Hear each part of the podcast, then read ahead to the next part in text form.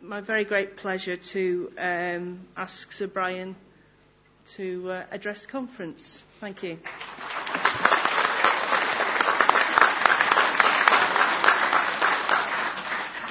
Thank you very much, uh, President, and uh, good morning to conference.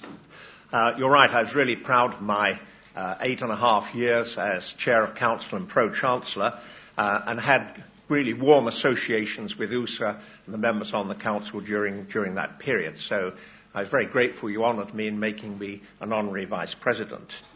Uh, I see that uh, the, the, Minister, uh, Bill Rammell, has just arrived, and he'll have missed the little crack earlier on where uh, uh, the, uh, it was decided that the conference would be captured on video. And I think there were some thoughts that on video might be removed in your case. but Bill and I served together on Britain in Europe. And uh, despite the very big disagreements we have, and which I'll allude to in a moment, uh, I have to say that uh, you know he and I had good relations there, uh, and nothing personal in anything I may say, uh, Bill. Uh, I think he probably finds himself in a rather difficult position as a former president and general manager of a students' union, so he knows exactly what to expect. The, we have had our ups and downs. I remember when I came in as, uh, as chair of council, uh, that we were in one of those downs where there was financial pressures and all the usual issues that come out of that. And that's been quite a feature, and is a feature of all sorts of organisations, uh, whether they're in the university sector or, or elsewhere. Uh, and I have to say, in fairness, uh, that over the last decade of this government, generally, policies have been helpful rather than unhelpful to us. But of course, we are facing uh, a serious crisis. I mean, the ELQ uh, issue, which is the only one, as I've only got a few minutes I want to speak to, uh, is uh, a major issue for the university, and I would suggest also a major issue in terms of national uh, policy. Uh, I did find it rather astonishing, as I'm now rather distant from this and out of the out of the day-to-day game, so I probably don't understand all of the detail. Uh, that uh, this particular government should have chosen this particular action, and I must join, as I know you have done, and others in condemning the policy as misconceived and ill thought out.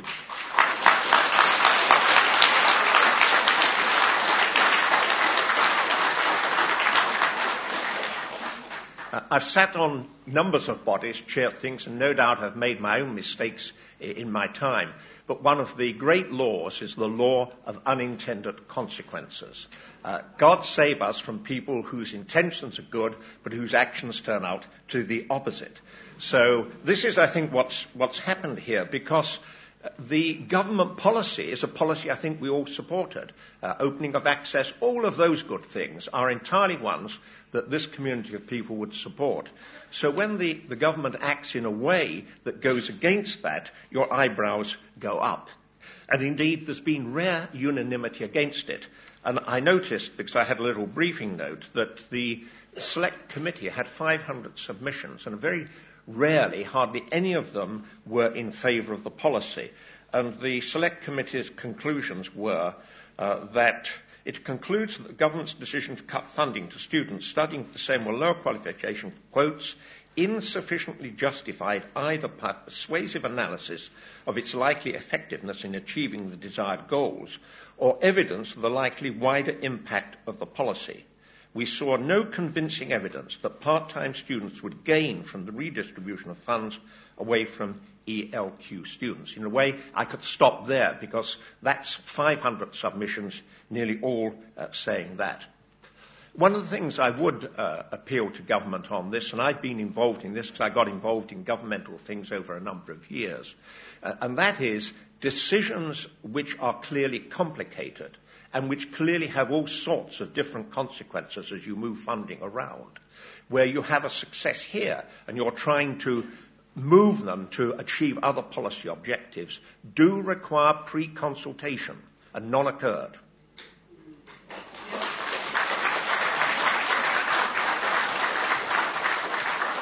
I mentioned the question of good intentions, and I don't doubt that the government are trying to achieve a sensible objective in enabling more people to enter higher education, a policy I've always uh, myself supported.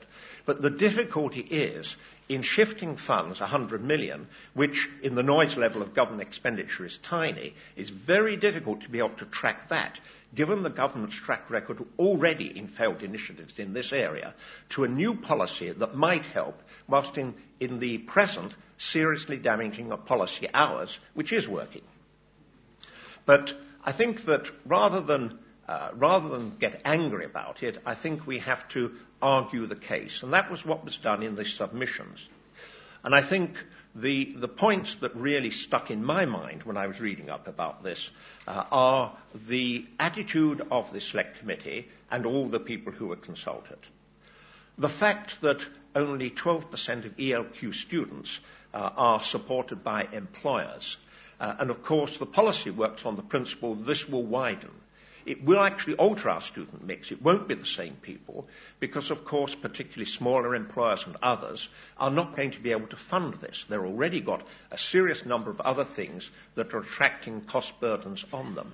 Also, of course, think of how many of you and others out there are doing this to reskill, to change your job. You can't actually go to your employer and say, I want to leave, please pay for me to leave so I can study.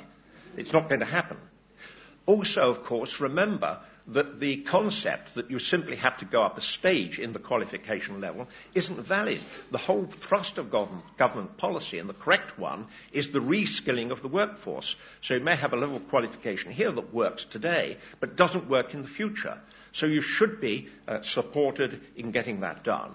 And finally, and there are many other arguments, of course, is the argument that affects women. This policy discriminates more against women than against men, particularly career breaks, women returners, and so on. And again, a policy I've always supported by the government is eliminating that. Why encourage it now? Now, there are some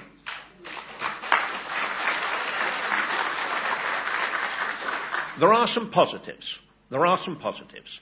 It is clear that the government is uncomfortable with the policy. They only have to look at the number 10 website and find that we're up to number 5 to realize the depth of feeling. So the government has been shifting its line. So one must acknowledge, one must acknowledge that. Uh, also, of course, HEFCE, within the policy framework, have endeavoured to be as helpful as they can. And indeed, uh, the really serious damage occurs only by 2011, 2012. And this, this lovely phrase by HEFCE that they won't allow the Open University to go off the cliff. Of course, they push us in the direction of the cliff just to pull us back before we go over the edge. A very strange act of policy. Uh, I think it's quite an ironical situation, and indeed, my guess is that if the government can find other alternatives that ensure we aren't damaged, then this is what will take place. I, I doubt that this policy will last. Uh, we, know that by the time we come to 2011-12, uh, Bill will either be out of government, promoted, or in another department. Uh, times will march on, and there'll be another look at the situation, because I'm sure government in the end doesn't want to see the OU go in the wrong direction. I think that Brenda and the, VP and everybody else there have done a very good job in putting the points across. Uh, I think that President, uh, all of you have been extremely important. I mean, you do have genuine political muscle in your constituencies. Uh, there are very, very large numbers of OU connected people who will feel strongly uh, about this, this issue. Uh, and I do urge you uh, to use that political muscle. You have the best arguments, and you should get on and use them. Thank you.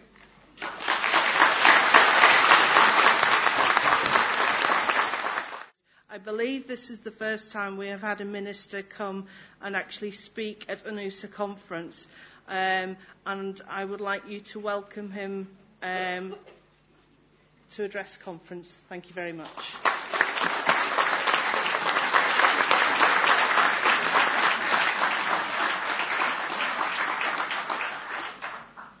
Lisa, um, conference, good morning. Um, one of the things, I, th- I, guess part of my uh, makeup as a politician is I believe very strongly in being accountable and answerable for the decisions uh, that I take.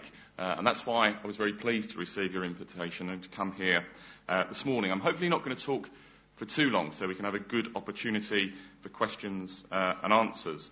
Uh, in fact, in remembering the need for brevity, I'll try to remember something that the poet Shelley once said when describing a politician, saying that he had lost the ability to think, but unfortunately not the power of speech. Um, I hope that's not the view you take of politicians by the time I, I finish speaking. But I think it would be uh, an exaggeration to claim that the Open University's relationship with the government in general and my department in particular has been strained over the last few months. Uh, but there's certainly, and I would acknowledge this, there has been a tension, and the cause of that I don't think is hard to find. It is our decision, and you've already, and Bryan has already referred to it this morning. It is our decision to redistribute some of the public funding for ELQ students towards uh, more first-time entrants. I think that is a pity. A pity because, and I say this very strongly, the emotional links between the Open University and my party, the Labour Party, the party that created the Open University 40 years ago, remains very strong. A pity as well because the Open University is, and rightly so, such a prominent lands- landmark in the British higher education system that we ought to, I think, have more and more important things to discuss than just one single issue. I know that ELQs will rightly be an unavoidable issue for us today, but the main thing that I want to do, if I can, is to set the ELQ policy in context of the government's wider education and skills ambitions. What place we see in higher education for older learners, for part-timers, for people in employment and for distance learners. And what I think the Open University can and must do to contribute to making our ambitions become a reality. Now, as Shakespeare almost said in Julius Caesar, I come to praise the Open University, not to bury it. Uh, I want to praise it not only because of its past record in genuinely providing opportunities for millions of learners without formal qualifications to benefit from higher education, but also rightly because of its forward plans to meet the challenges of the 21st century, working in partnership with HEFCE and the BBC to name just two organisations. Now, what are those challenges. Sandy Leitch's reviews, review of skills has set us the task of equipping at least 40% of adults with graduate level skills by the year 2020. And just to put that in context, the United States, Japan, Canada, Israel and the Russian Federation are already at that level of graduate qualifications. That's about 10% higher than where we are at the moment. At the same time, demographic changes mean that universities' traditional intake of 18 year olds will decline after the year 2009. Three quarters of our 2020 workforce have already today left school. The implications, I think, of all of that are not hard to see. We are going to need to get many more mature people into higher education over the next decade, certainly if we are to be socially and economically competitive. You, I think, of all people, well know what that means. It is just not good enough expecting large numbers of adults with careers, with families or mortgages to behave like 18 year olds and go off to universities full time for three or four years. It's just bluntly not going to happen. Now, for most of the 171 higher education institutions in this country, the consequences of all of that, I think, are going to be very challenging.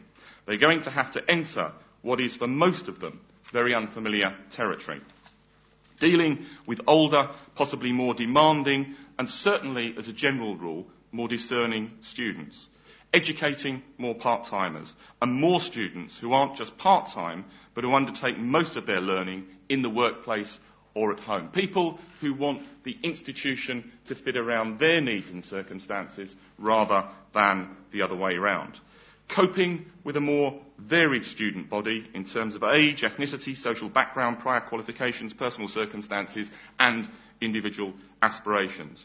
Embracing closer involvement by students' employers, not just in the funding of higher education, but in designing and delivering it as well. I could go on, but I'll stop there and just ask you whether any of that sounds at all familiar. Of course it does. It's the sort of learning and the sort of student population that the Open University was first set up to deal with over 40 years ago. It's the sort of higher education from which over 200,000 students are getting from this university every year. 80,000 of them do not have prior qualifications usually needed to go onto a conventional university course. 140,000 of them are in full-time employment. And to date, Over 50,000 employers have sponsored their staff to take Open University courses. Now, we want and need much more of this type of provision in which employers, institution and the government, through the Funding Council, sit down and work out how we can ensure that more of the workforce acquires higher levels of education and higher level skills. That's not something that's entirely new. The Open University is a national asset as well as, I believe, a national treasure, and it does some things on a scale which no other university in this country could do. In those areas, it is important, I think, that it works together with other national bodies like the Funding Council so that it reaches even more adults who have untapped potential and could benefit from higher level qualifications. And I'm pleased with what is now happening. The government is calling on universities to take a much more flexible approach to qualifications because, bluntly, I think that is what is needed. The Open University virtually invented the ladder of qualifications from basic foundation units to full honours credits, which adults can climb at their own speed and as they want and as it suits their circumstances to do so. The government is also calling on universities to develop closer links with schools. There are schools that offer bright teenagers open university credits alongside their A-levels as an extension activity. Only a few uh, weeks ago at Leventhorpe School in Hertfordshire near my uh, constituency, I presented open university certificates to sixth formers. We also want to increase the number of STEM graduates, science, technology, engineering and mathematics, which is why they are treated differently under the ELQ rules. Here again, the Open University, I think, is helping us to take this policy forward through uh, innovative uh, ways that it delivers courses and enables STEM students to access excellent teaching. I'm not saying that the Open University too won't have to change in some ways and move with the times. Every organisation has to do that. But I am absolutely insistent that this creation of the idealistic 1960s has an enormous amount to offer the harder-edged, globalised, competitive world of the 21st century in which we live. Now, I think everyone at the Open University knows this, but the connection some seem to have missed is the fact that in these circumstances, the government, I think, would have been completely mad to do anything that genuinely endangered this institution. Which brings me to what boxing promoters call the main event. Many of you will have heard the arguments about ELQs before, both in relation to the principles, but also what it will mean for the Open University. I'm not going to say that some have made a mountain out of a molehill, but I really do think it is important to set what we are doing in a wider context. This is bluntly not a cut to the funding of higher education. It is a redirection of funding. Overall funding for higher education has gone up and will continue to go up. By 2010, this country will be spending 30% more in real terms on higher education than we were 11 years ago. Compare and contrast that with the 36% real terms cut that took place between 1989 and 1997. And Bryan, I think very welcomely, you alluded to the fact of the better financial environment for higher education over the last decade. So it's not a cut. Nevertheless, why are we making this change? I think the numbers tell a story. 20 million people in this country do not have a first higher education qualification. Half of them are women, a quarter of them are over 50, and a quarter of them have a disability. Over 2 million are from ethnic minorities.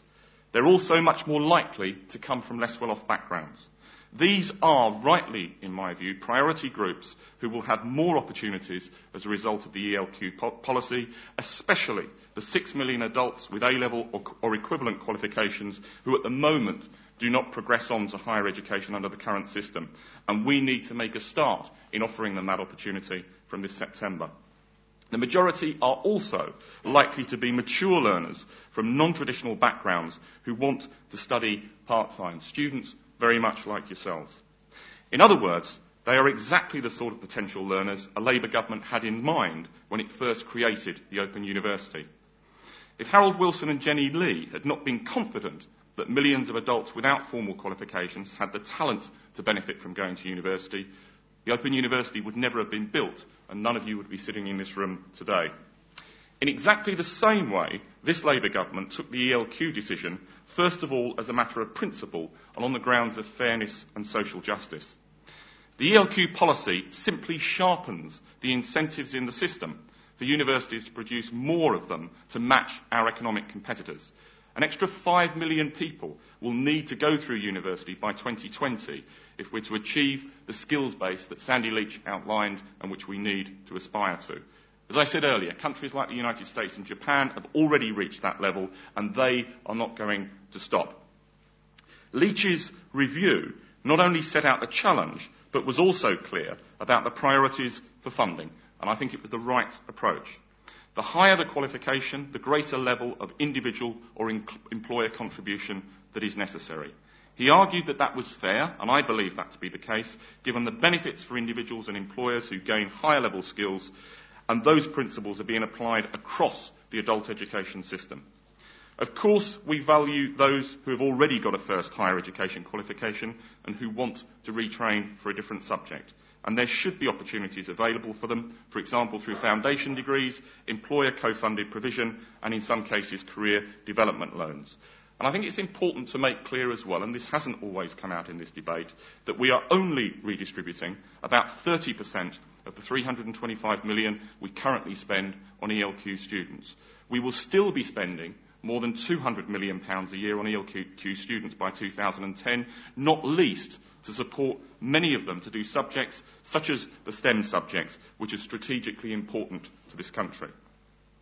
Those with a first degree earn on average £100,000 more after tax over the course of their working lifetime than those with just A levels. That financial return, and we should be proud of this, is amongst the highest in the advanced world, and what is more, it gets higher as people get older. There is no evidence that qualifications obtained years ago lose their value in terms of what employers are prepared to pay for graduates. Against that background, the system is not, and is deliberately not intended to be, and has never intended to be, as generous as regards public funding as it is for those people who have yet to obtain a degree. And I have to say, uh, as, as, well, that I've been deeply concerned about some of the misleading figures which have banded, been bandied about, about what this change actually means for the Open University. And let me be clear what I'm saying. Firstly, the Open University share of the amount being redirected is nothing like the 30 million figure which has appeared in some of the letters that have been put to me. It will be 3.8 million pounds this year and increased by a similar amount in the following two years. 3.8 million pounds a year might sound a lot, but it's actually about 1% of the total income that the Open University now generates each year, over half of which we pro- provide through the Higher Education Funding Council grants.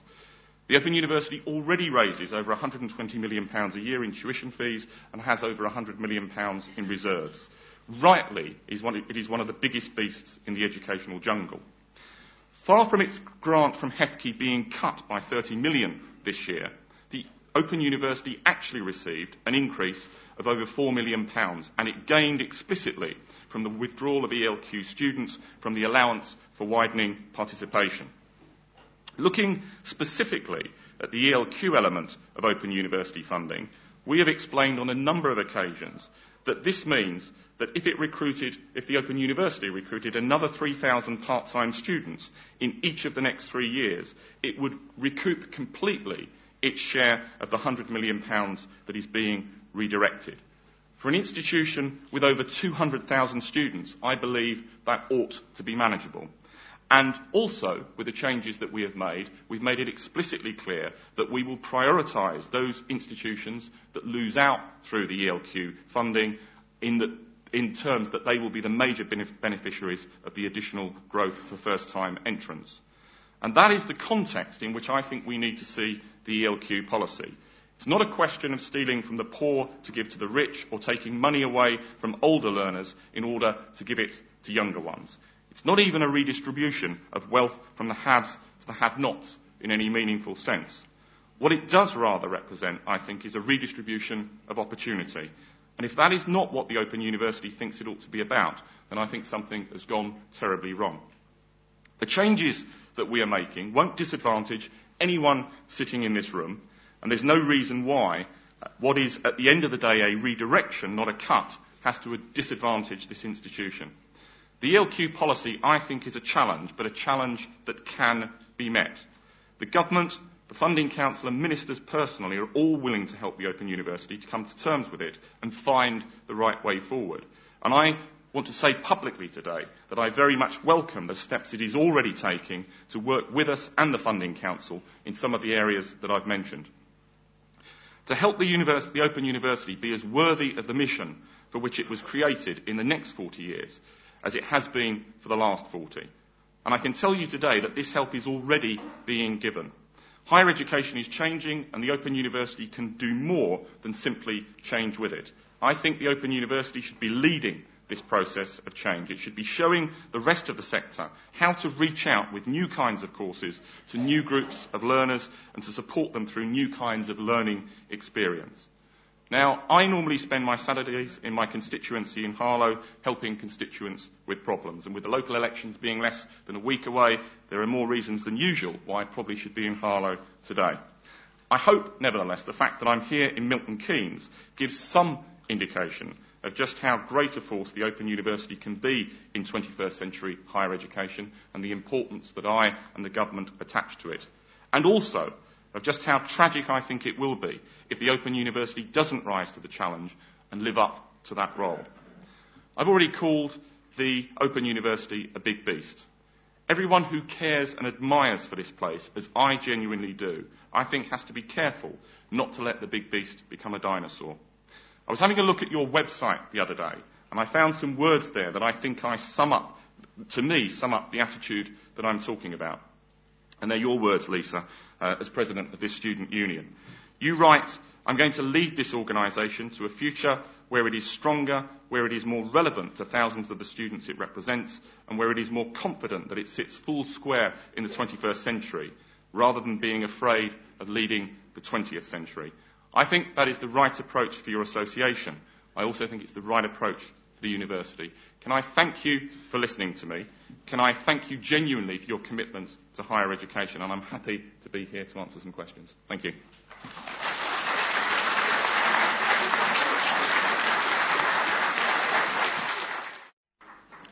Thank you very much. As you've uh, you just mentioned, we, we're not letting you away just yet. Um, we have a number of questions, um, and if I could call upon the, if the people that I have listed, if they could um, raise their hands and make themselves known to the roving mics. Okay. Um, could I take the first question from Alex Hamilton, please? Good morning, Minister. Uh, following on uh, from Sir Bryan Nicholson's uh, pithy comments uh, about the ELQs, why should a student with a 20-year-old degree uh, be discriminated against when trying to reskill to fit a modern working environment?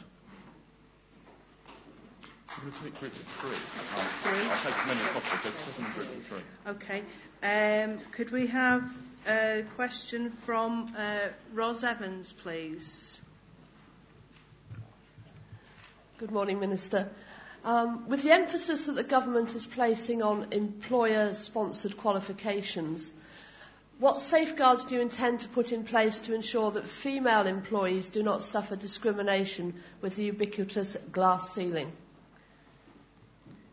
Okay, and uh, Sandra Summers.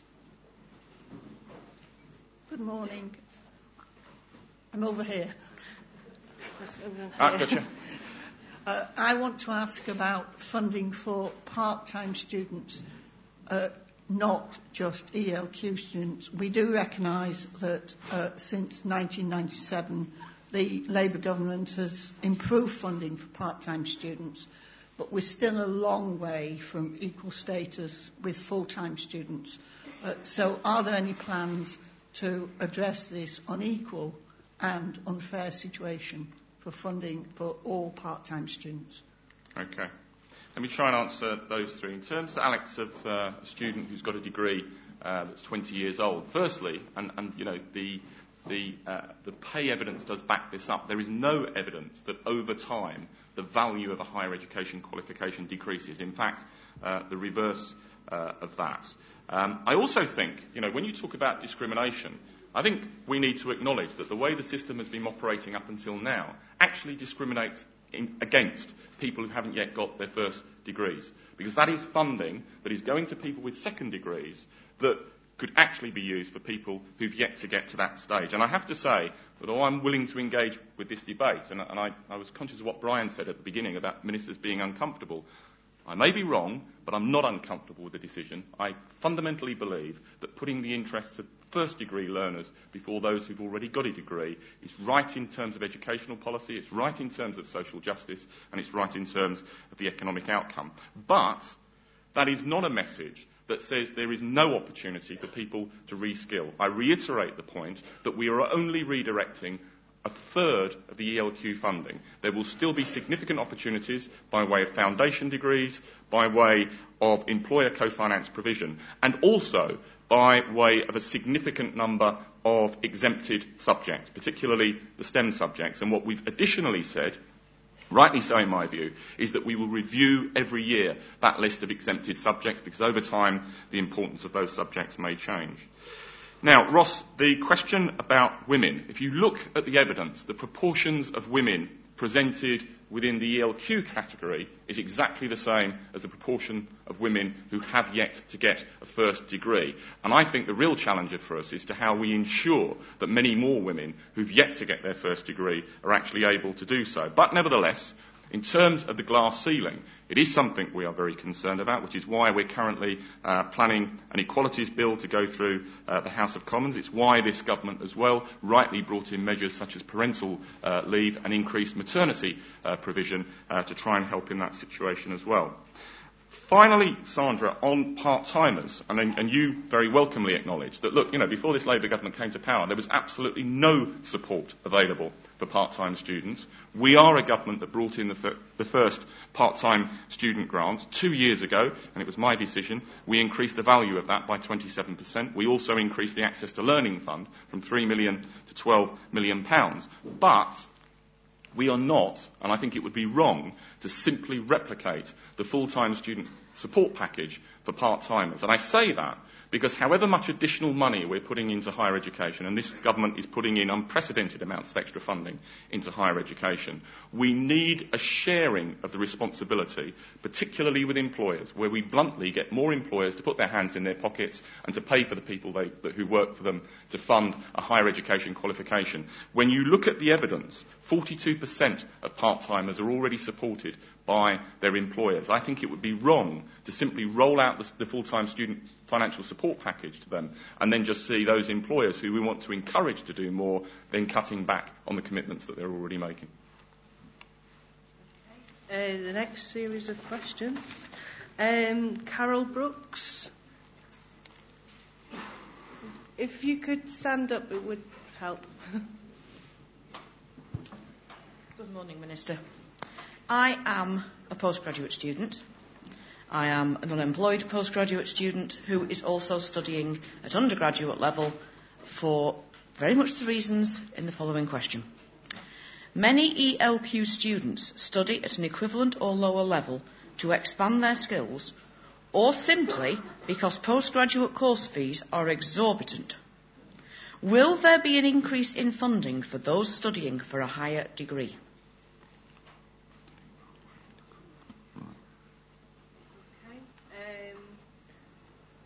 Dan Glover.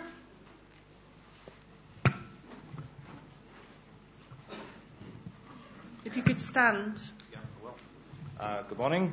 Uh, all students of the Open University, uh, regardless of the number of points being studied per year, are classified as part-time.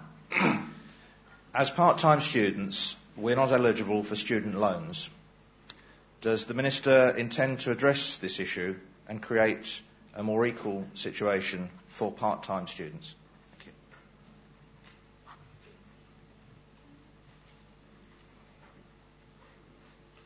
And uh, Donald Hedges. Is he here? Donald not here. No. Um, George McFarlane.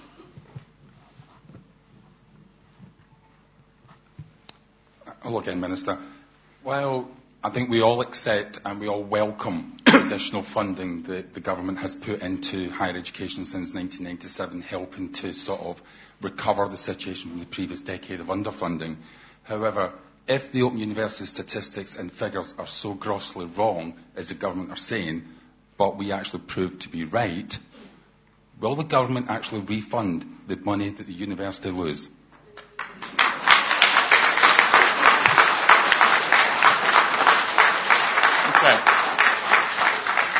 Let, let, let me deal with that last point first. No, no, no, no, no, let me deal with it. And, you know, with respect, I do think the people and the lobbying organisation that the Open University paid for to put out some of this misleading information needs to answer that question. Because actually, we're into the first year of the redirection next year, and your budget has not been cut, it's gone up. Right?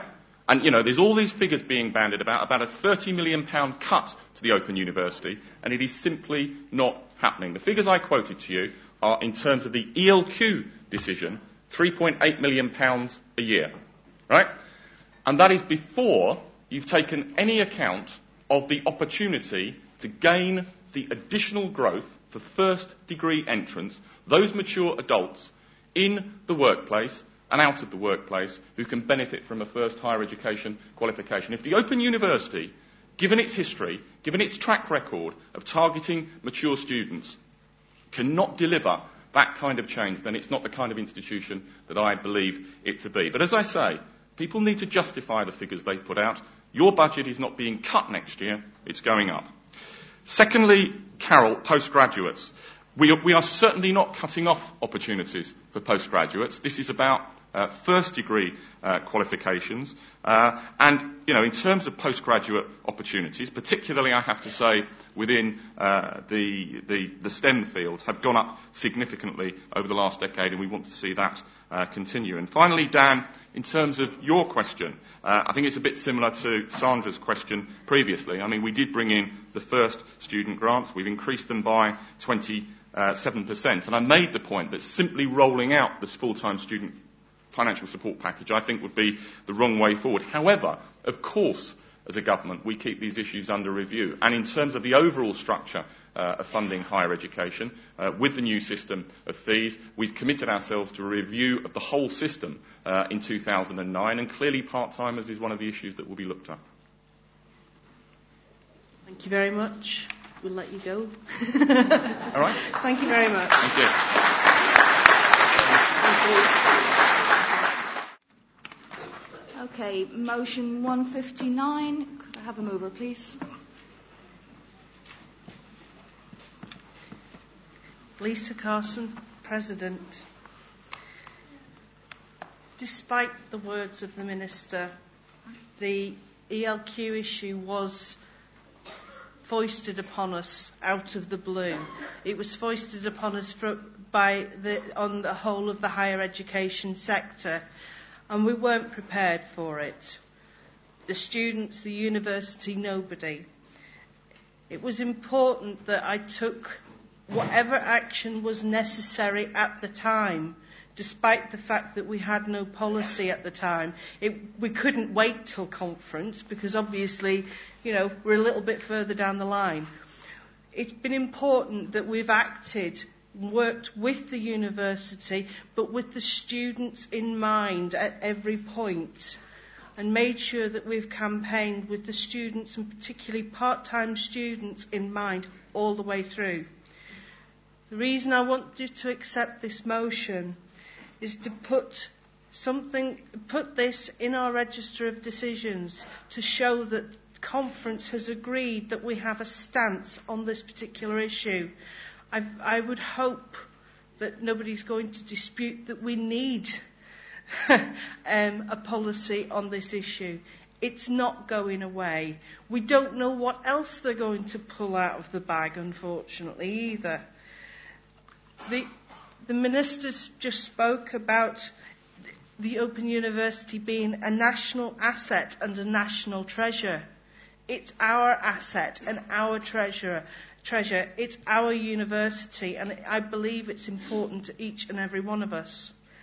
The minister also said that it didn't affect anybody in this room. I haven't quite figured that one out yet. Um, to me, it affects everybody in this room. and not only for, for our, our personal education, but for the education of those that follow. The reason that this Students' Association works so hard within the university to represent the views of the students isn't for our own personal gain. In fact, we're the very people that it's unlikely to affect immediately, but we're always working for the students that are going to follow us. For that reason, if no other, it's important that you support this motion. Um, I've, I've worked very hard on this particular issue, um, and uh, as, as the Vice Chancellor um, has said at Senate and Council, she doesn't remember life before ELQ. I, can, I, I have, I have sympathised and empathised and fully understand how she feels. It has been all-consuming. It has taken it has taken the university some time to address, but it's also something that this university is working on. We need still, but we still need to fight the policy. Thank you.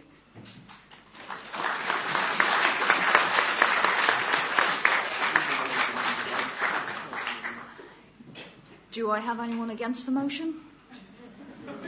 I have to ask. Sorry. Can, yeah. Okay. another four? Yeah. yeah. Another animal for George? George McFarlane, Member of the University Council. I'm actually quite glad the Minister has left the hall because although my previous question I think sort of flummoxed him a little bit, uh, he obviously doesn't really know who he's talking to when he's talking to a group of OU students. We're not stupid. We actually know the facts. These cuts are going to happen. We know they're going to happen. Council are fully opposed to this policy and remain opposed to this policy, no matter what Bill Rammell says. And as to the fact that nobody in this room is affected, I think Mr Rammell is in his own little room and is protected from society and sanity. However, let's make it clear, this policy, if it's not overturned, will hurt our university. Not his university, not the government's university, not the nation's asset, our university, our studies, our future. Support this motion and let's send an even stronger message to the government that we think they've got it wrong.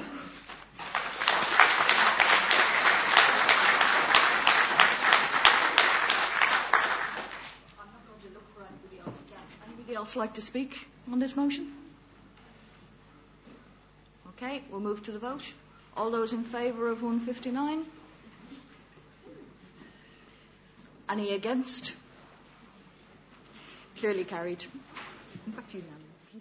I've, I've worked extensively with, um, with Professor Gourley this year addressing the issues around ELQ, um, and it, it's It's been a hard slog, but we've survived so far.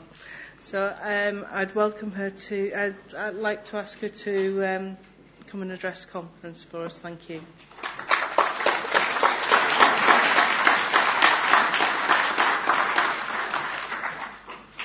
Well, thank you very much. Uh, I must say I'm, I am delighted to be here. I'm always pleased to be uh, with students of the Open University, but it's particularly comforting uh, at the moment to be with people who seem to understand the implications of ELQ policy. Um, and I might be pleased to be here this afternoon, but I have to say I thought I was going to have a stroke this morning listening to the minister.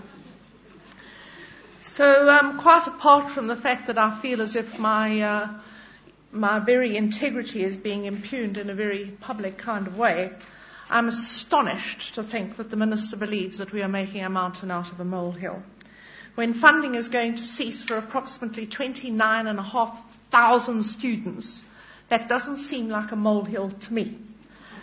And it's not going to be a molehill for the students either. Furthermore, I am in no doubt whatsoever that the mitigations that we have been able to secure, and there have been some, uh, to be scrupulously fair, um, have been made precisely because we've made such a fuss Um, so I don't apologise for that. Uh, my colleagues and I were simply doing our job, which I have to say has been uh, rather more difficult than usual. The Minister, too, is doing his job, of course, uh, although he seems to be doing it with no lack of enthusiasm. I think we should be encouraged by the Commission of Inquiry report into the ELQ affair and encouraged particularly to work towards the implementation of the recommendations in that report. It seems that governments can ignore their own committees of inquiry at will, uh, and that should not go uh, unremarked. So there's unfinished business there. Now, your president and her executive have been absolutely magnificent in their opposition to the, the, the policy, and I'd like to pay particular tribute to them.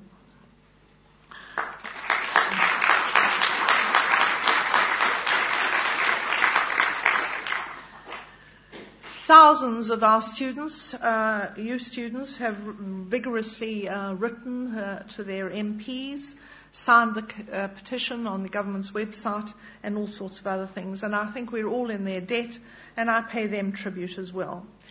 Now, the war is not over. There's a certain battle that wasn't won, but the war is not over.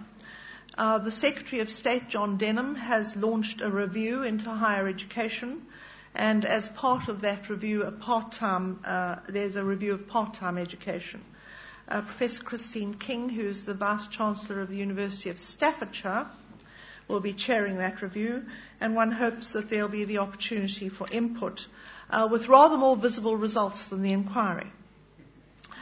I could say more on this issue. Uh, your uh, your uh, organisers have limited my time, so I'm going to leave it to the question time if there is any, and then we can focus on issues that uh, particularly concern you. I do want to spend a few minutes on an issue which is very dear to my heart, and that is uh, volunteering, rather outside what we've been talking about up to now. You'll know that the Open University is the signatory to a declaration which has become known as the Talloires Declaration, uh, named after the place where we actually signed it. And that's a declaration which committed universities to civic engagement in general and particular projects uh, specifically. And I want to add here that the group of vice chancellors, rectors, and presidents that came from all over the world, uh, 27 different countries, I think, uh, to sign that declaration, did not at once imagine that open and distance learning students would involve themselves in such a project. I vigorously disabused them of that view, and the student leaders themselves added their voices to mine, and indeed the conference eventually supported that. It's taken some time to get our act together, but we are now supporting a special worldwide project which, which supports the Millennium Development Goals on literacy and have joined hands with a variety of organisations which make literacy the focus of their work. That includes in the UK the National Literacy Trust as well as others, and it's important this year particularly because this year is the National Year of Reading with all sorts of events planned to encourage more reading and help those who cannot read at all, of which there is still a shameful number in a, in a, in a country such as this. So today I want to encourage you to join hands in this effort, uh, which can benefit even from very small amounts of your time. You know what they say, if you want uh, to get something done, you ask busy people. OU students are busy people, and I'm quite sure they'll be able to carve out some of their time to help in this respect. My hope is that many organisations, like the National Literacy Trust, will begin to notice the power of OU students when they join hands in such endeavours. Your president has launched a, a review of USA's goals and purposes, and I think that's most admirable. I'm sure she didn't expect her words to be used by the minister to bang us on the head. Um, we as a university will support that review in every way, and we look forward to the outcomes. In conclusion, I'd like to say that the Open University is considered, as you well know, a leader in open and distance learning. That is no small matter, and it's certainly not something that we take for granted. We're now also considered a leader, even the leader, uh, in the open educational resource movement. and our Open Learn site is receiving about 2 million unique use, uh, visitors uh, every year. More is to come as we work on our successor site. The Student Support Review uh, has recommended a whole lot of improvements to the support that students presently receive, and many of those improvements will be implemented sooner rather than later. This is neither a complacent institution nor indeed one that harks back to the 20th century, as the Minister seemed to suggest. Um, we do not wear our, uh, we, we are not resting on our laurels. We understand perfectly well if, uh, that if we did that, we'd be wearing them in the wrong place. I do believe it's an institution, and you can look at the OU Futures document to give you a flavour of it, but I do believe it's an institution that is fully deserving of its preeminent place in the higher education community, and I do believe that it's staffed with people who have almost missionary zeal uh, to the, uh, and commitment to the uh, four opens that make us special. And of course, you students continue to spur us on uh, as we listen to some of the motions that you've passed uh, today, we will be uh, looking at those and, and, trying to understand them more and respond to them. And we welcome that in every way possible. So, in conclusion, um, students, uh, thank you for being here and thank you for your attention.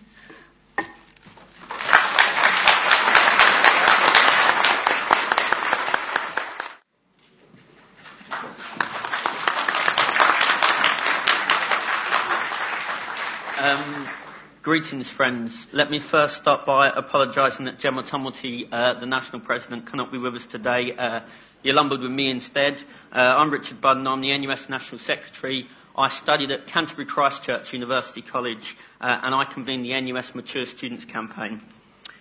It was at the start of the this month that NUS gathered in Blackpool to start our own annual conference, um, one that was eventful, to say the least.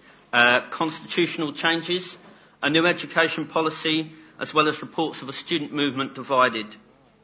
We may have been divided on policy debates, but when conference is said and done, we come together as a united movement to defend and extend the rights of students, and that includes all of you as well. Conferences can be divisive, they can be hostile events, but remember the people speaking are there with passion, conviction, because they believe that is the best way that their union should be run. Next week, I'm running the NUS Mature Students Conference, uh, where debates will be about ELQ cuts, financial support for mature students, and part-time students' fees. I don't know if any of that sounds familiar to those of you in the room. We as a student movement have struggles ahead and barriers we must overcome. The attacks on our movement seem to be getting greater and greater, with a government that says it cares, yet has introduced a market in education, with universities underspending on bursaries and widening participation to the tune of £24 million and failing to give the money to the people who actually need it, the student, and with our teachers and lecturers undervalued and underpaid. As a movement, we've come under attack and it's time to start the fight back. The government cuts in ELQs highlights exactly what we're dealing with. Headline agendas and no substance or thought actually behind them. We hear the need for skills, but then we are told that you can only be skilled up to a point. Please have aspirations, but don't go any further than we want you to. If you want to reskill and have more aspirations, it's you paying extortionate amounts and no support on the way. And let me tell you something, it is not on. I can't believe that I heard the minister say that, um, and it was completely disingenuous, that NUS and OUSA, the Open University, making a mountain out of a molehill about ELQ cuts the only thing I've got to say is shame on the minister for that, and I think it's a real shame that he's left and can't hear and see the actual feeling in the room for that next motion.